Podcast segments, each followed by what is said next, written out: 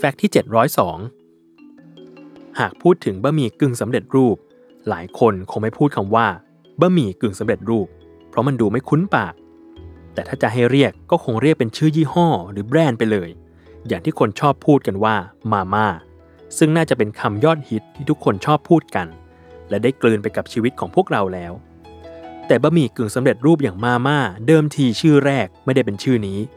มันเคยถูกเรียกว่า President ซึ่งเป็นชื่อเดียวกันกับบริษัทไทย President Food จำกัดมหาชน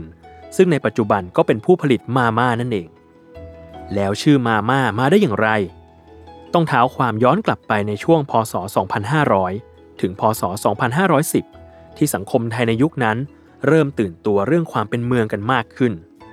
รสนิยมการรับประทานอาหารต่างๆ ของคนไทยเริ่มเปลี่ยนไป โดยเฉพาะอาหารอย่างก๋วยเตี๋ยว ที่เริ่มเข้ามามีบทบาท ด้วยเส้นที่หลากหลาย และเริ่มมีอาหารที่ทำจากเส้นเพิ่มมากขึ้น แต่ด้วยความเป็นเมือง ผู้คนเริ่มต้องการความสะดวกและรวดเร็ว อาหารอย่างก๋วยเตี๋ยวที่ต้องใช้เวลาในการทำจึงไม่ค่อยตอบโจทย์มากนักบะหมี่กึ่งสำเร็จรูปอย่างมาม่าจึงถือกำเนิดขึ้น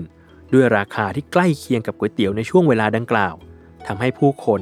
เริ่มหันมาบริโภคกันอย่างแพร่หลาย อีกทั้งตัวแบรนด์ President ได้มีการเปลี่ยนชื่อสินค้าเป็นมาม่า เพื่อให้เป็นที่จดจำและเรียกง่ายกว่าเดิม โดยมีความหมายแฝงว่า ในช่วงเวลาอันเร่งรีบ เพียงเติมน้ำร้อนและรอ 3 นาที